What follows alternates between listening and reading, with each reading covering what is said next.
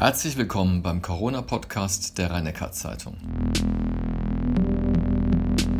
Heute geht es unter anderem um das mögliche Ende der Pandemie und die Frage, wann die sogenannte dritte Impfung fällig ist. Professor Kreuslich, die Bundesregierung wähnt Deutschland aus, auf dem Weg raus aus der Pandemie hin zur Epidemie. Würden Sie das auch so sehen und welche Konsequenzen hätte das für uns? Muss man ein bisschen was zu den Begriffen vielleicht zuerst sagen. Pandemie ist ja eine weltweite Verbreitung einer Infektionskrankheit, die eben räumlich und zeitlich zunächst, also zeitlich begrenzt, gegebenenfalls über Jahre, aber räumlich unbegrenzt ist. Deswegen können wir das bei uns gar nicht entscheiden, sondern das ist ähm, eine Frage, die über die gesamte Erde zu entscheiden sein wird. Epidemie wäre eine zeitlich begrenzte Ausbreitung in einem begrenzten Bereich, wäre also hier auch nicht passend. Was gemeint ist, dass der Erreger möglicherweise ähnlich wie die Virusgrippe, die jedes Jahr wiederkommt, auch in Zukunft in dieser Form sich in Deutschland etablieren kann, in Europa etablieren kann, weltweit etablieren kann. Das scheint nicht ausgeschlossen. Im Moment ist aber der Anstieg eher so, dass man wieder einen deutlichen Anstieg der Infektionszahlen sieht insbesondere bei den Jüngeren, die weniger stark krank werden, deswegen auch keine so hohe Belastung in den Kliniken. Und dieser Anstieg lässt schon vermuten, dass wenn nichts Wesentliches passiert, wir im September, Oktober wieder in den Bereich der Zahlen vom Frühjahr an Infektionen kommen könnten. Das heißt, die Hoffnung, dass wir im Frühjahr 2022 die Masken einpacken können und quasi die äh, Corona-Pandemie für uns überstanden ist oder Epidemie, das ist jetzt eher weniger realistisch?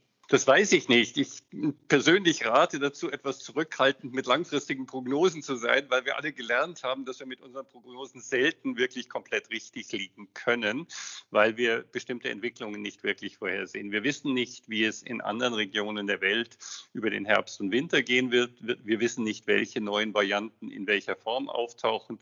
Wir wissen noch nicht einmal ganz sicher, ob nach anderthalb oder so Jahren die Impfung immer noch genauso gut wirksam ist, ähm, auch gegen gegebenenfalls neu auftretende Erreger wirksam sein wird. Wenn wir mit dem Impftempo weiter gut durchkommen, eine Infektionswelle gegebenenfalls ähm, dann zu einem Abfall wieder bekommen können im Herbst, relativ viele Personen oder absolut auch sehr viele Personen bei uns immun sein werden und wir einen etwas längerfristigen Impfschutz, äh, Immunschutz aufrechterhalten können, dann kann man relativ entspannt ins nächste Jahr gehen. Aber da sind sehr viele Wenns drin, deswegen etwas mehr Demut bei, der, bei dem Glauben daran, dass man alles vorhersagen kann, ist angebracht. Und ab wann brauchen wir die dritte Impfung?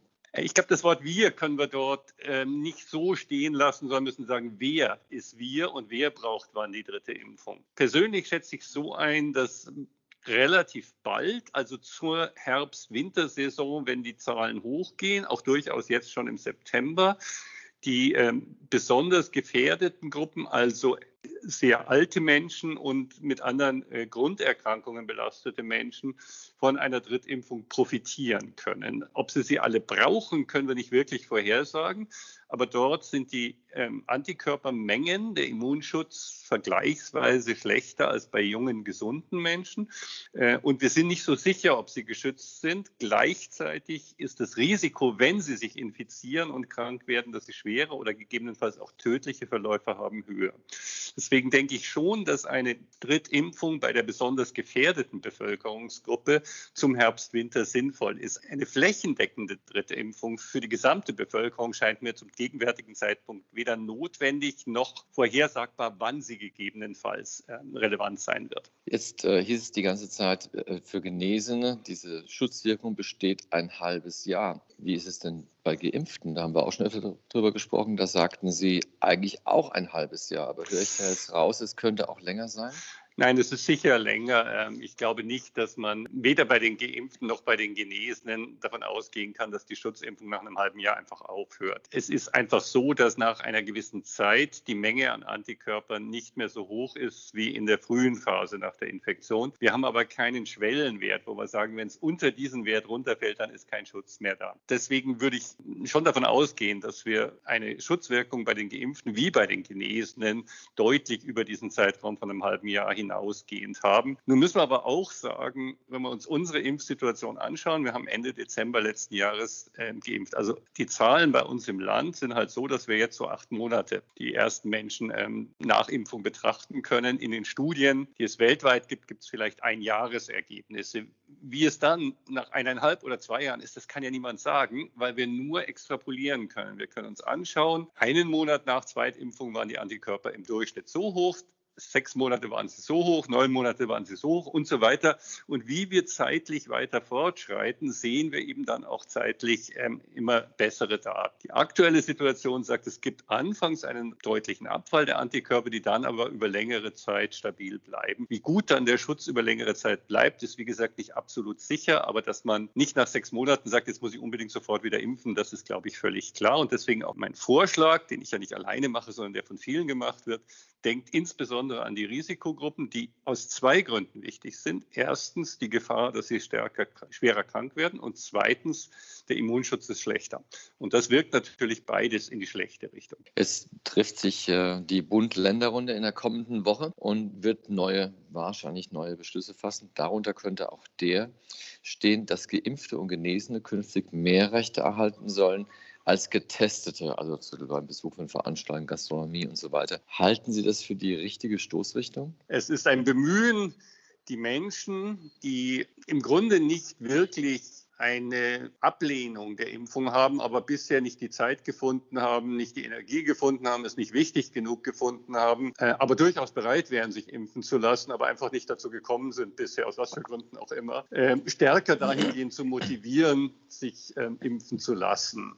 Ähm, es ist sicher keine Begründung, die jetzt sagt, die Getesteten dürfte man aus medizinischen Gründen nicht irgendwo hineinlassen, sondern es ist eher der Wunsch, denke ich, diese, diese Motivationshilfe, wenn ich so nennen darf, äh, mit ins Spiel zu bringen. Damit wird man sicher jemanden, der die Impfung kategorisch ablehnt, nicht überzeugen. Das sollte man auch gar nicht versuchen, es so zu tun. Aber man wird vielleicht einen Teil derjenigen, die sagen, ja, ich könnte mich schon impfen lassen, aber es ist so umständlich, dadurch motivieren, dass man sagt, naja, es ist aber noch umständlicher, nicht geimpft zu sein. Ich bin überzeugt davon, dass das der politische Gedanke hinter der Situation ist. Man darf aber nicht daraus die Schlussfolgerung ziehen, dass Getestete ein medizinisches Risiko darstellen würden. Das ist besonders deswegen wichtig, weil es ja auch Personen gibt, die sich nicht impfen lassen können oder dürfen, weil es keinen zugelassenen Impfstoff gibt oder weil sie aus äh, anderen medizinischen Gründen nicht impffähig sind. Und natürlich darf man da nicht sagen, die dürfen aber irgendwie nicht teilnehmen am Leben, wenn sie getestet sind. Also in eine ganz ähnliche Richtung geht ja auch die Forderung, Tests jetzt kostenpflichtig zu machen, für, zumindest für die, die sich impfen lassen könnten, die es aber nicht tun. Das ist genau die gleiche Überlegung. Ich glaube, das ist auch keine Frage, die von Seiten der Mediziner, Infektiologen, Epidemiologen, Virologen beantwortet werden sollte. Das ist eine Frage, wo die Politik entscheiden muss, wollen wir diesen Schritt gehen, weil uns möglicherweise die Tests als Allgemeinheit zu teuer sind oder weil wir sagen, wir wollen diese Motivationshilfe gehen oder ist die Tatsache, dass wir darüber eben erreichen, dass sich möglichst viele Test Personen testen lassen, uns wichtiger in der Hinsicht. Beides geht. Nur die Tests kostenpflichtig zu machen, darf nicht damit einhergehen, dass man nicht getesteten, nicht geimpften und nicht genesenen Personen größere Zugangsmöglichkeiten schafft. Das wäre natürlich die falsche Konsequenz. Mhm. Es ist mir, ich war gerade in Urlaub, ist mir selbst etwas passiert, nämlich obwohl ich geimpft bin und es auch nachweisen konnte, wurde ein Test verlangt.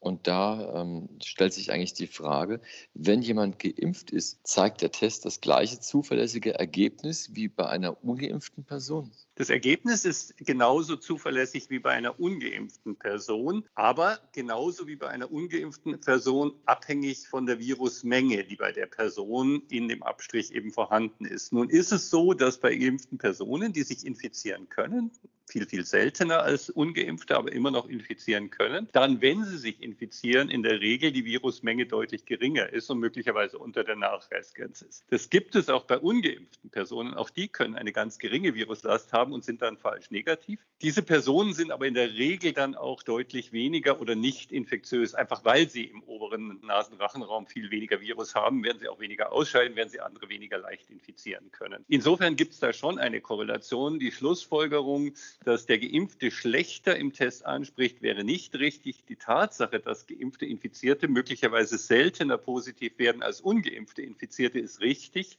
Aber die ungeimpften Infizierten haben dann auch mehr Virus und sind höher infektiös. Das heißt, am Ende ist es ein Nullsummenspiel quasi. Also es ist so, dass man durchaus begründen kann, weil geimpfte Personen sich infizieren können, dass man in besonderen Risikobereichen, zum Beispiel bei Rückkehr aus bestimmten Regionen und Arbeit in vulnerablen Bereichen, in Kliniken, in Seniorenheimen, dann zusätzlich einen Test verlangt. Und man wird auch dort die Personen, die eben eine größere Menge an Virus hast, genauso gut erkennen wie bei den Ungeimpften, wenn es der Fall ist. Das Ziel äh, bleibt ja eigentlich die Herdenimmunität und die wurde mal angegeben bei 80 bis 85 Prozent Geimpfte oder die die Krankheit überstanden haben. Hat denn die Variante Delta Einfluss auf den Prozentsatz an Geimpften und Genesenen, ab dem diese Herdenimmunität erreicht werden kann? Also sprich, reicht diese Zahl überhaupt noch? Jede höher infektiöse Variante erfordert eine höhere Prozentzahl an immunen Personen, an, an, geschützten Personen, um diese sogenannte Herdenimmunität zu erreichen. Meines Wissens sind die 80 bis 85 Prozent jetzt schon für Delta vorgesehen. Letztes Jahr hatte man ja mal von 70 Prozent bei dem ursprünglichen Virus gesprochen. Das ist für die Alpha-Variante im Frühjahr schon angepasst worden und jetzt nochmal für Delta. Ähm, insofern ändert sich mit jeder stärker infektiösen Variante auch der notwendige prozentuale Anteil der Bevölkerung, der durch Immunität geschützt sein muss, um die weitere Verbreitung des Erregers in dieser Bevölkerung, also zum Beispiel in Deutschland, komplett zu verhindern, also komplett zu unterbinden. Was bedeutet, dass auch die, die nicht geimpft sind, in dem Fall die 20 oder 15 Prozent, gleich geschützt sind, weil einfach der Erreger sich nicht mehr ausbreiten kann, weil er immer nur auf geimpfte Personen trifft. Das ist je nach Erreger unterschiedlich hoch. Masern ist es der Anteil der Bevölkerung, der geimpft sein muss, sehr, sehr hoch, weil der Erreger halt sehr infektiös ist. Bei anderen Erregern ist es niedriger. Ich würde aber gerne noch ergänzen, dass ich glaube, dass wir dieses Mantra der Herdenimmunität im Moment nicht so sehr vor uns hertragen sollten, weil es eh nicht erreichbar ist in absehbarer Zeit. Und die Hoffnung oder den Wunsch zu sagen, ja, dann haben wir die Herdenimmunität und es ist äh, alles gut, einfach die falsche Denkweise wäre. Wenn wir 80, 85 Prozent der Gesamtbevölkerung immun haben müssten, um Herdenimmunität zu erreichen, nehmen wir diese Zahl einfach mal an, und wissen, dass wir die unter 12-Jährigen gar nicht impfen können im Moment, die 12- bis 18-Jährigen je nachdem in einem geringeren Prozentsatz impfen und dann noch ein gewisser Anteil der Bevölkerung nicht geimpft werden kann aus medizinischen Gründen und ein anderer Teil es kategorisch ablehnt und sicher nicht geimpft werden wird. Dann würde das bedeuten, dass wir alle impffähigen und halbwegs impfwilligen Menschen praktisch zu 100 Prozent erreichen müssten, um diese 80 Prozent der Gesamtbevölkerung zu erreichen. Daraus wird klar, dass wir allein durch die Impfung die Herdenimmunität in absehbarer Zeit nicht erreichen, sondern sie dann erreichen, wenn sich die ungeimpften Personen das wünscht man sich nicht, aber das wäre die Konsequenz. Die ungeimpften Personen weitgehend alle anstecken, dann durch die Infektion immun werden und gleichzeitig der Immunschutz lange genug reicht oder durch eine Auffrischungsimpfung aufrechterhalten werden kann. Wenn Sie das alles zusammenzählen, dann glaube ich, sollte man jetzt für die Saison 21-22 nicht auf Herdenimmunität setzen, sondern darauf setzen, dass möglichst viele Menschen geschützt sind und sich der Rest noch einigermaßen selbst schützt. Deswegen bin ich ja der Meinung, wir sollten die Maßnahmen in bestimmten Bereichen weiter behalten und entsprechende Maßnahmen aufnehmen aufrechterhalten und nicht darauf hoffen, dass der Erreger magisch äh, aus Deutschland verschwindet. Sie haben es ja eben angesprochen, die 12- bis 18-Jährigen können geimpft werden. Es gibt ja immer noch keine Empfehlung der STIKO dazu, aber einen gewissen Druck aus der Politik. Ist es eigentlich überhaupt ratsam? Ist es auch irgendwie ethisch verantwortbar, diese Gruppe impfen zu lassen, obwohl sie ja trotz einer Erkrankung auch nicht sehr krank werden wird. Ich denke, es ist ethisch absolut vertretbar, dieser Gruppe von äh, Jugendlichen ein Impfangebot zu machen. Ich würde es nicht für vertretbar halten, eine Impfpflicht oder einen Druck darauf auszuüben, ihr müsst euch jetzt alle unbedingt impfen lassen. Ich weiß, ich habe ja meine, meine Kinder sind viel älter und beide geimpft, aber ich habe ja viele Mitarbeiter hier auch bei unserem Zentrum, die Kinder in dieser Altersgruppe haben und von allen, die eben hier in diesem klinischen Umfeld arbeiten, höre ich in der Regel, nicht von allen, aber von vielen höre ich, dass die Jugendlichen durchaus ein Interesse haben, sich impfen zu lassen, weil sie eben diesen möglichen Schutz ähm, auch der Situation in den Schulen, in Treffen mit ihren Freunden und so weiter als einen zusätzlichen Gewinn und als einen wichtigen Gewinn ansehen. Ich weiß auch von Familien, in denen ein Kind 10 oder 11 ist und das andere 13 oder 14 und das jüngere Kind beklagt, dass ich nur das ältere impfen darf. Insofern denke ich, diesem Wunsch zu entsprechen, wenn die Jugendlichen das wollen und die Eltern zustimmen, Wir haben einen von der Europäischen Medizinagentur für diese Altersgruppe zugelassenen Impfstoff. Es geht nicht darum, dass man mit irgendeinem experimentellen äh, Impfstoff dorthin geht. Die STIKO hat für sich entschieden, dass sie sagt, weil die Krankheitslast so gering ist und weil wir noch nicht so lange Beobachtungszeiten bei so vielen Menschen haben, dass wir uns sicher fühlen, machen wir keine allgemeine Empfehlung, sondern nur für zusätzlich gefährdete aufgrund anderer Krankheiten Jugendlichen. Das ist aber keine Empfehlung, nicht zu impfen, sondern es ist einfach diese Entscheidung. Und mir ganz wichtig ist in dieser ganzen Frage, ich habe das Gefühl, dass in vielen dieser Diskussionen die äh, zusätzlichen Konsequenzen dadurch, dass wegen Infektionen in den Schulen, wegen Infektionen in den Gruppen, in den Sportgruppen oder wo auch immer der Jugendlichen dann entsprechend das alles geschlossen werden muss, alle in Quarantäne gehen, dass die daraus resultierenden psychischen Konsequenzen überhaupt nicht eingepreist werden oder nicht hinreichend eingepreist werden. Äh, einfach nur zu sagen, sie werden an Corona weniger krank, reicht nicht, sondern muss auch die Frage der Gesamtkonsequenzen mit bedenken. Und meine persönliche Einschätzung ist, dass wenn ich dieses Gesamtbild betrachte und ein Kind im Alter von 12 bis 18 Jahren hätte, dann wäre ich jederzeit bereit, wenn der Jugendliche selbst das will, die Impfung zu unterstützen. Aber ich würde niemand anderen sagen, du musst das auch machen. Es führt ja Frankreich eine Impfpflicht für das Pflegepersonal ein unter großem Protest. Was würde denn so eine Maßnahme bringen, auch hier in Heidelberg, wo bereits 80 Prozent der Pflegekräfte geimpft sind?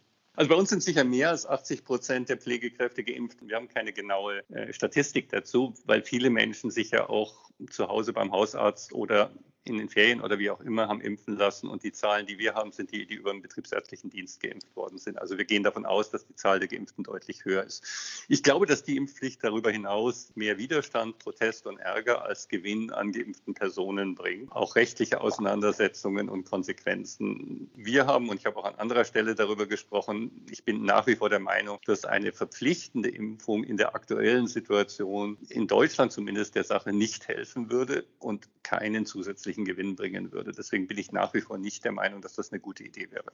Insgesamt betrachtet, was bereitet Ihnen derzeit besondere Sorgen?